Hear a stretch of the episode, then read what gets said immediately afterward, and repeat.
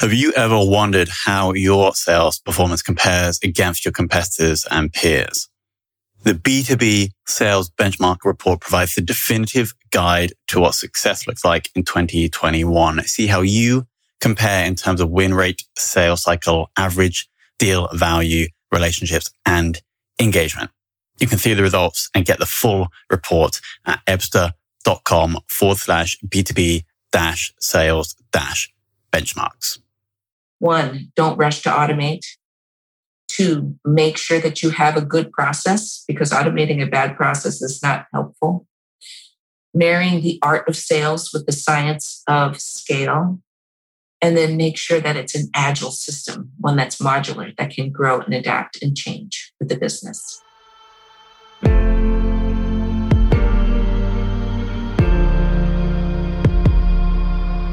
This is Sales Ops Demystified, the number one most downloaded podcast in sales operations.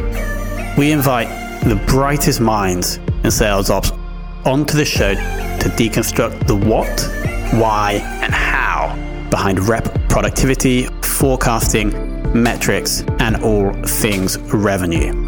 This podcast is brought to you by EBSA, a revenue intelligence platform used to identify risk in the pipeline and score customer engagement, and is sponsored by the Global Sales Operations Association and the U K Revenue Operations Network.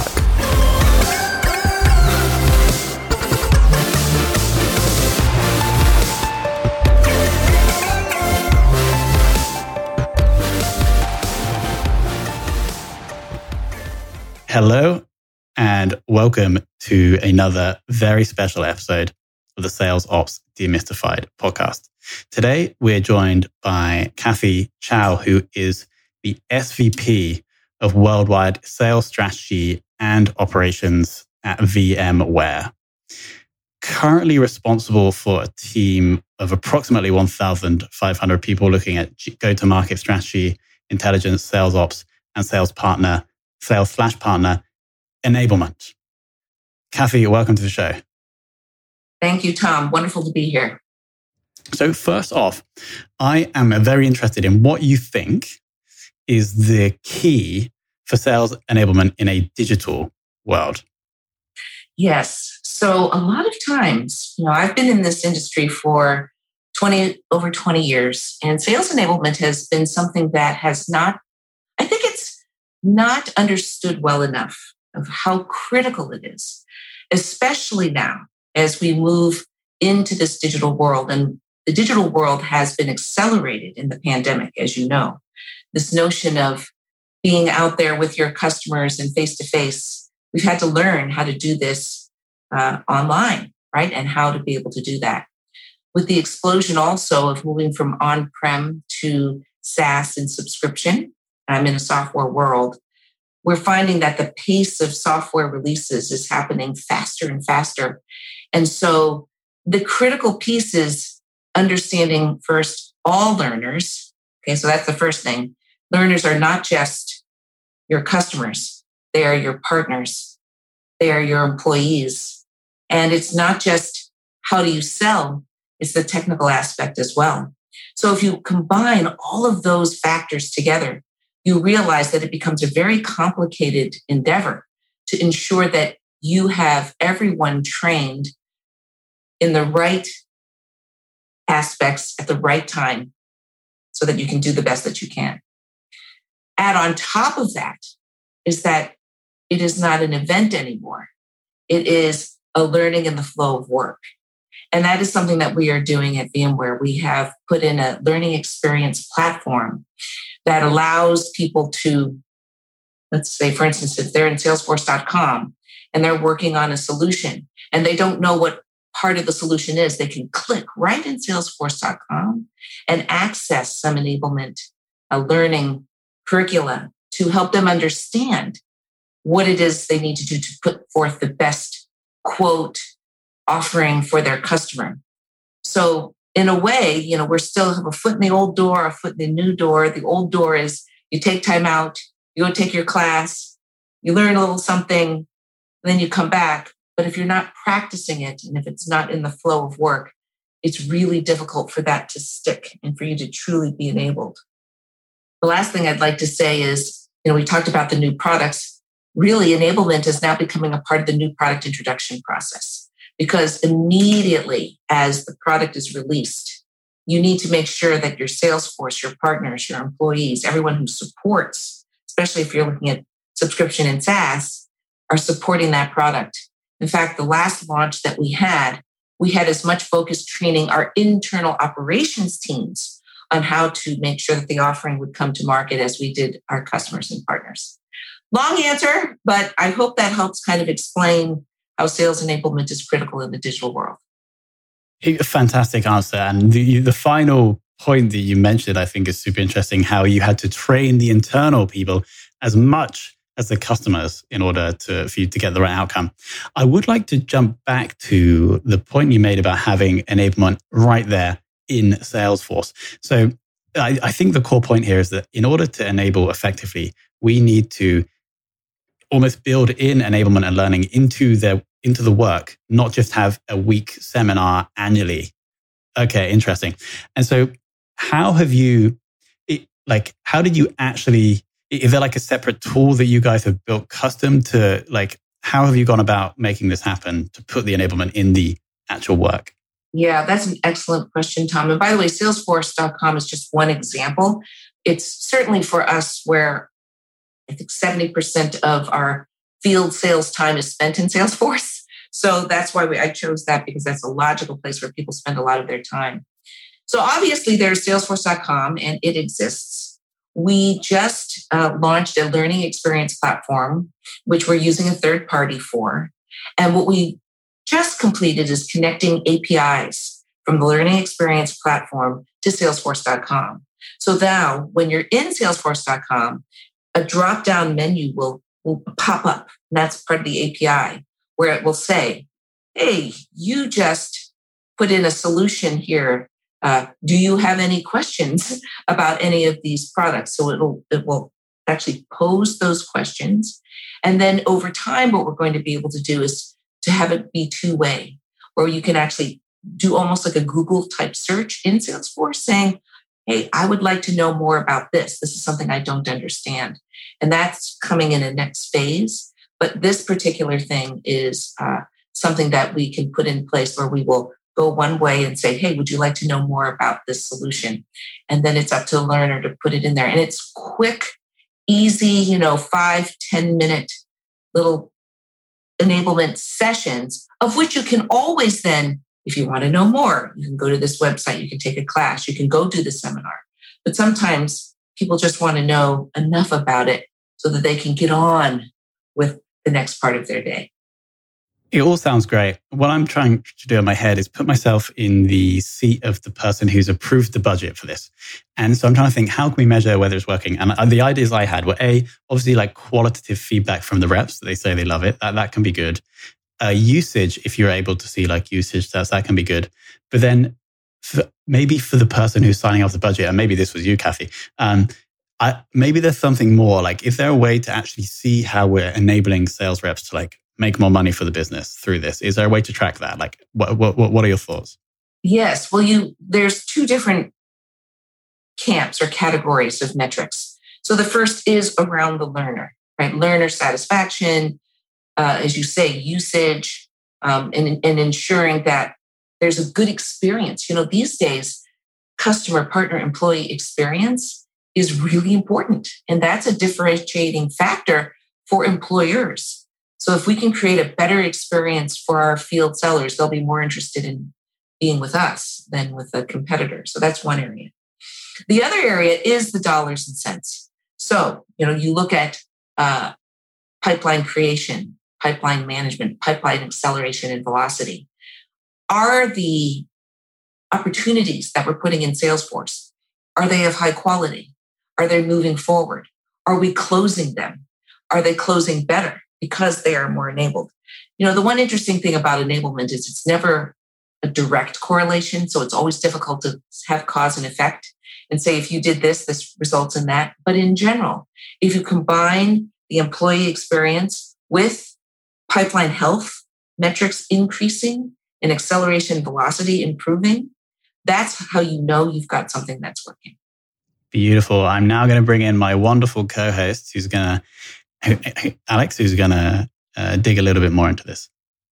Thanks very much, Tom and Kathy. Um, yeah, really, really interesting pieces there on, on the sales enablement side. Um, and fascinating, because I'm not sure we've, we, we've always gone into such detail on, on, on that side, but but really interested to focus also on that sort of the, the operations side, and just um, to hear some of your thoughts on on how you would you put together sort of systems, processes, and tools to really help um, scale up the the go-to-market function in the sales and sales ops side.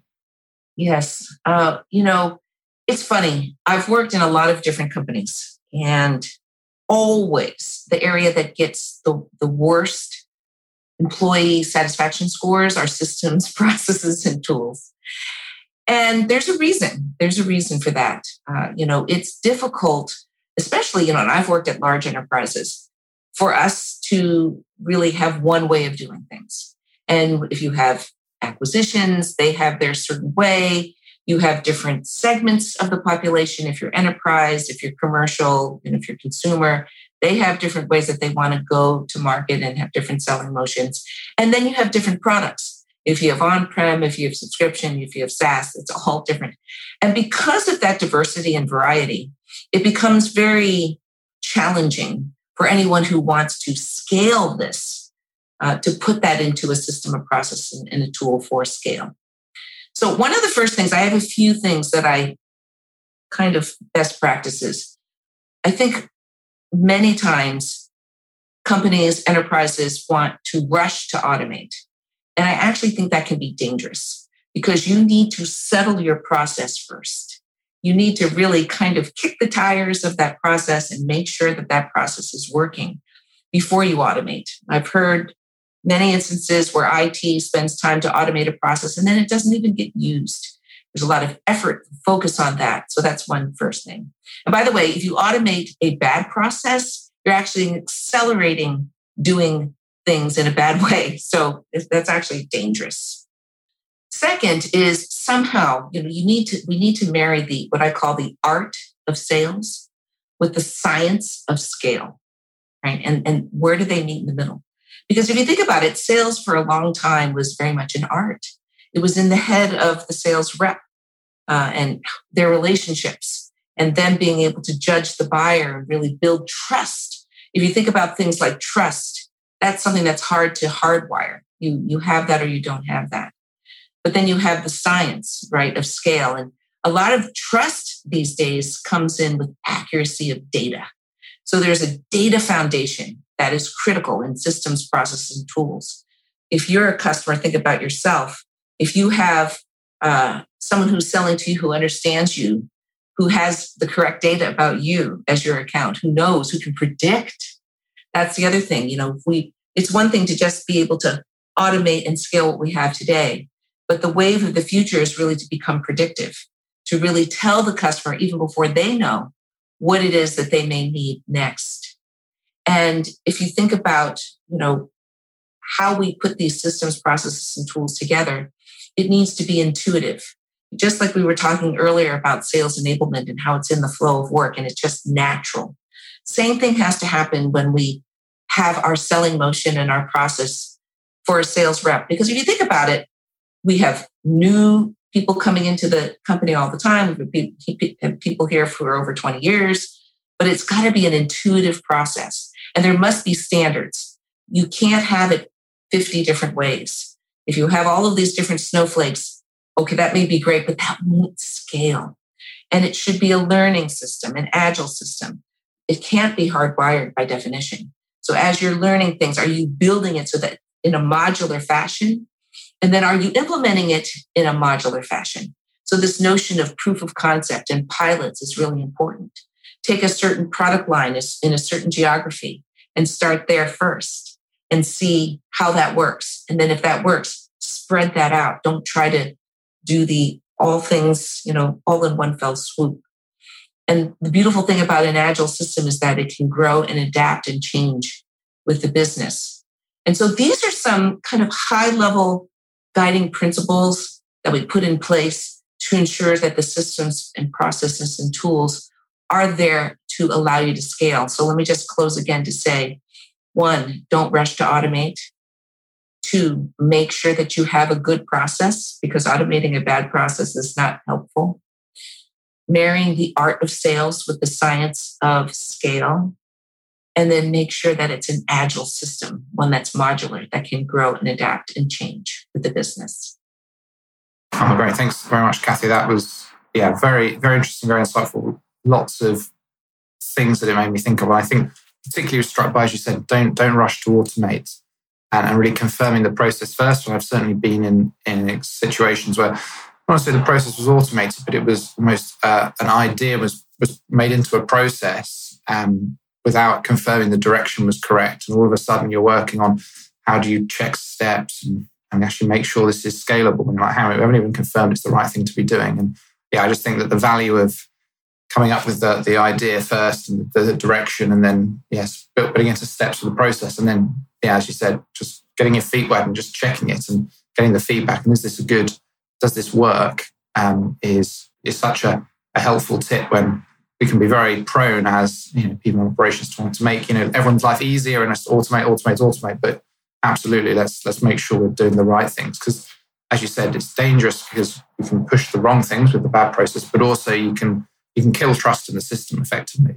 So if you get it right the second time, your adoption is presumably going to be worse if you got it right the first time.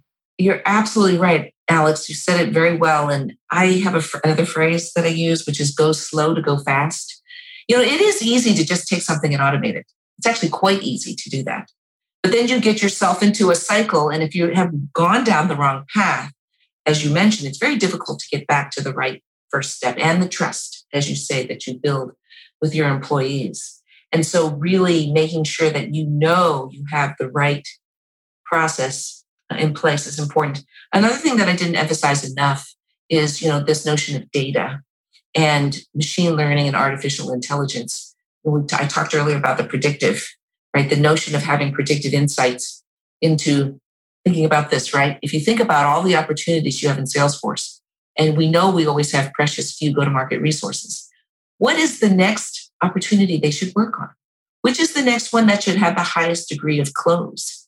And based on data, you know, information, understanding from history, but also being able to predict, that is, to me, where the wave of the future is in truly understanding.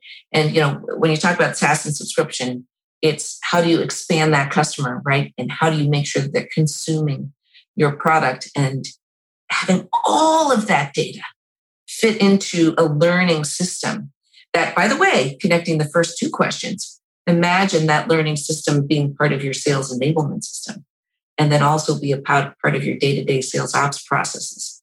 You'll have a much higher return on your investment and be able to close your opportunities in a much more effective and efficient manner. Yeah, brilliant. Thanks. Uh, yeah, just, I think, because I was I was interested actually in following up on that and trying to think about, well, how, how do you use data in building processes? And I think I was maybe thinking too small in terms of more the detailed steps process, and just thinking, actually, let's let's let's step right back and let's think, well, how where do we want people to focus their time? And and therefore the data can can be fairly obvious, I suppose, on that. You know, is it what, what's most likely to close? Can we can we systematize it and give it to them? And um, but yeah, still I'm still interested in, in in those in two bits there. So yeah, any other thoughts of how you can really use data to help with processes, and at the same time, and you might want to do them separately, but you know, um, I'll see if you can run with it. The other thing about being intuitive, because I think that's such a powerful thing. You know, that's almost certainly the reason behind you said, you know, this is the piece that um, staff tend to be least happy with, is systems and processes. It's almost certainly because they're not intuitive, because they've, they've been worked back from an end goal rather than kind of forward from a way of working. And I just think it's such a hard nut to crack. So any any advice around either using using data to improve the processes, or, or just clever ways to think about trying to make things intuitive would be super helpful. Yes, I think the important thing, by the way, two very good insights, uh, is to make sure you have a good data foundation. Another thing where you can go wrong is if you do not have good master data management, baseline data. Because if you're operating on the wrong data, just like you are, you know, creating a bad process, if you're operating on wrong data, that will really lead you astray. So making sure that you have a good data foundation, customer master data, master data management, and the single source of truth, S S O T. That is not, it's easier said than done, especially if you're coming from acquisitions, people have their own tools, their own systems, and ensuring that we do have that solid base, that is critical in order for you to ensure that you're using data and having those insights. As far as being intuitive, I think, I think you can kill two birds with one stone. Being intuitive means you must be very linked and tied with your employee force, your sales force, your field force, your partner force. And it's asking them what makes sense. You know, I mentioned earlier about piloting and proof of concept and throwing something out there and getting the feedback and having it being an agile system, right? Agility, where maybe you come up with something that's maybe sixty percent correct, but then send it out there and let people provide feedback and it will learn. And if you build into the capability and the process to accept changes as they happen, by definition, you will be building a learning system that I was talking about before. But I think you kill two birds with one stone, because by engaging your employees, which I think is a critical success factor, especially in this world, in the post-pandemic world, and building an intuitive process, which makes for a much easier and smoother selling motion, you will have both by doing that. Oh, great. Thank you. Um, and then just one last question from me, um, but just to sort of thinking about how you can um, really unite sort of the go-to-market teams if you're not sort of working under one kind of organized RevOps function, and anything you can tell us about that? Yes. Well, certainly I'm sure you've had on your podcast this notion of revenue ops, where you have sales ops, marketing ops, C S ops, all under one. I typically have found the, that very prevalent in smaller, nimbler SaaS and subscription companies. I've worked in both. Uh, I tend to like larger companies. And in larger companies, it's a different story because there's a big legacy. In fact, in larger companies, customer success is kind of a new function. You know, at VMware, we just relaunched that about eighteen months ago. And we already had marketing ops in marketing, sales ops in sales, and customer success ops in customer success. So they're in three different functions. However, what is critically important is this notion of moving from a transactional customer experience where you sell it, you know, sell services and set it and forget it and then wait, and that's the customer's responsibility, to this notion of lifecycle management, where you're with a customer for life.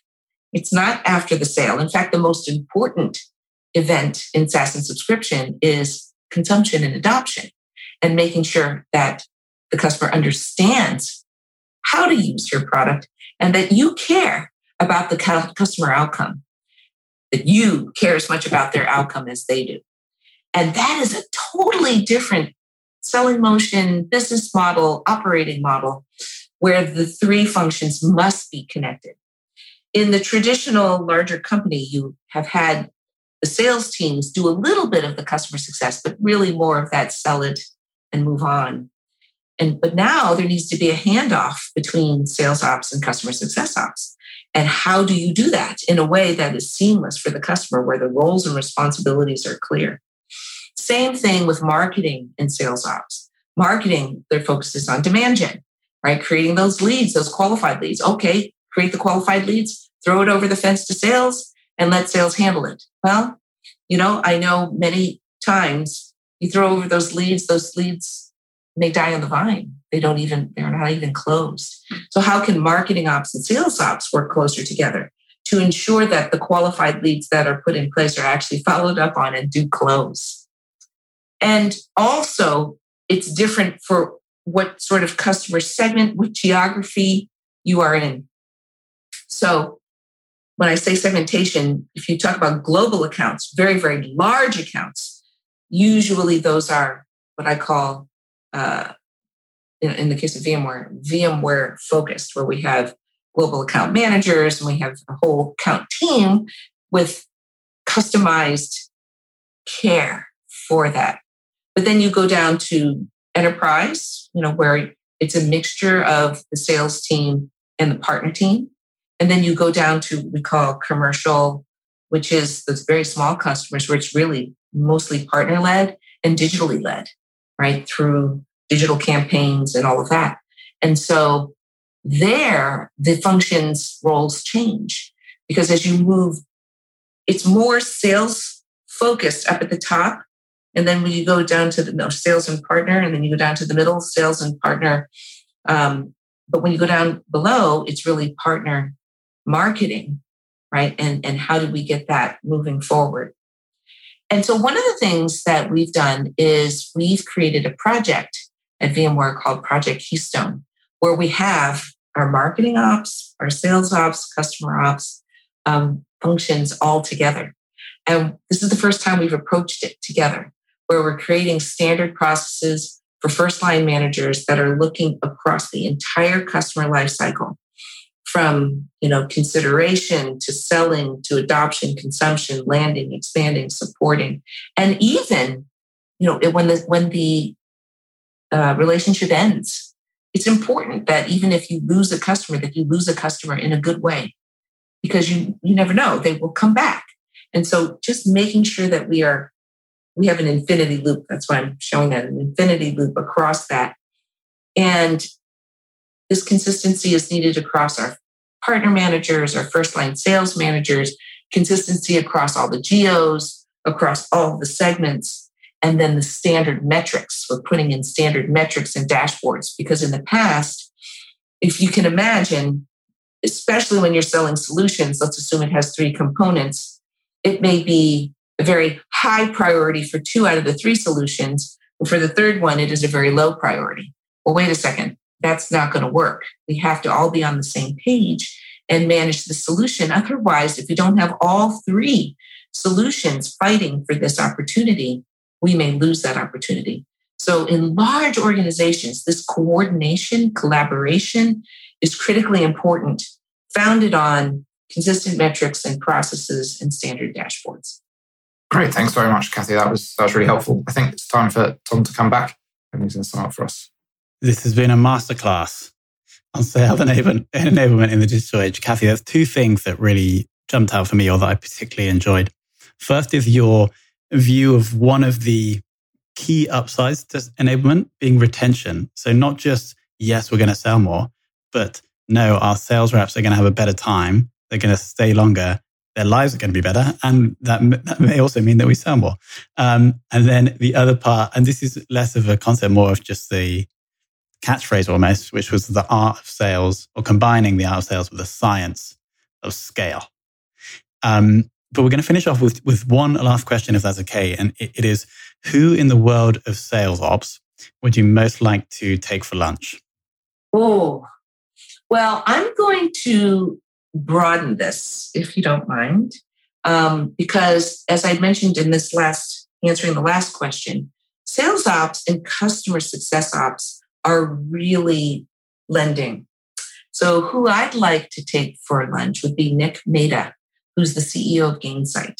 In fact, Nick, I know you invited me to a dinner that we had, a, a broad dinner, really industry, an industry dinner focused on customer sales ops. I'd like to invite Nick Mehta so that we, I can pay him back on showing him how sales ops is critically important for customer success ops. A fantastic answer. Kathy, I want to thank you for being so generous with your time and generous with the, I guess, the insights that you've been working on and have developed at VMware, which is obviously a company that clearly knows a lot about the sales function and the go-to-market function. So I want to thank you so much for, for coming on and being so generous. Thank you so much, Tom and Alex. It was a pleasure.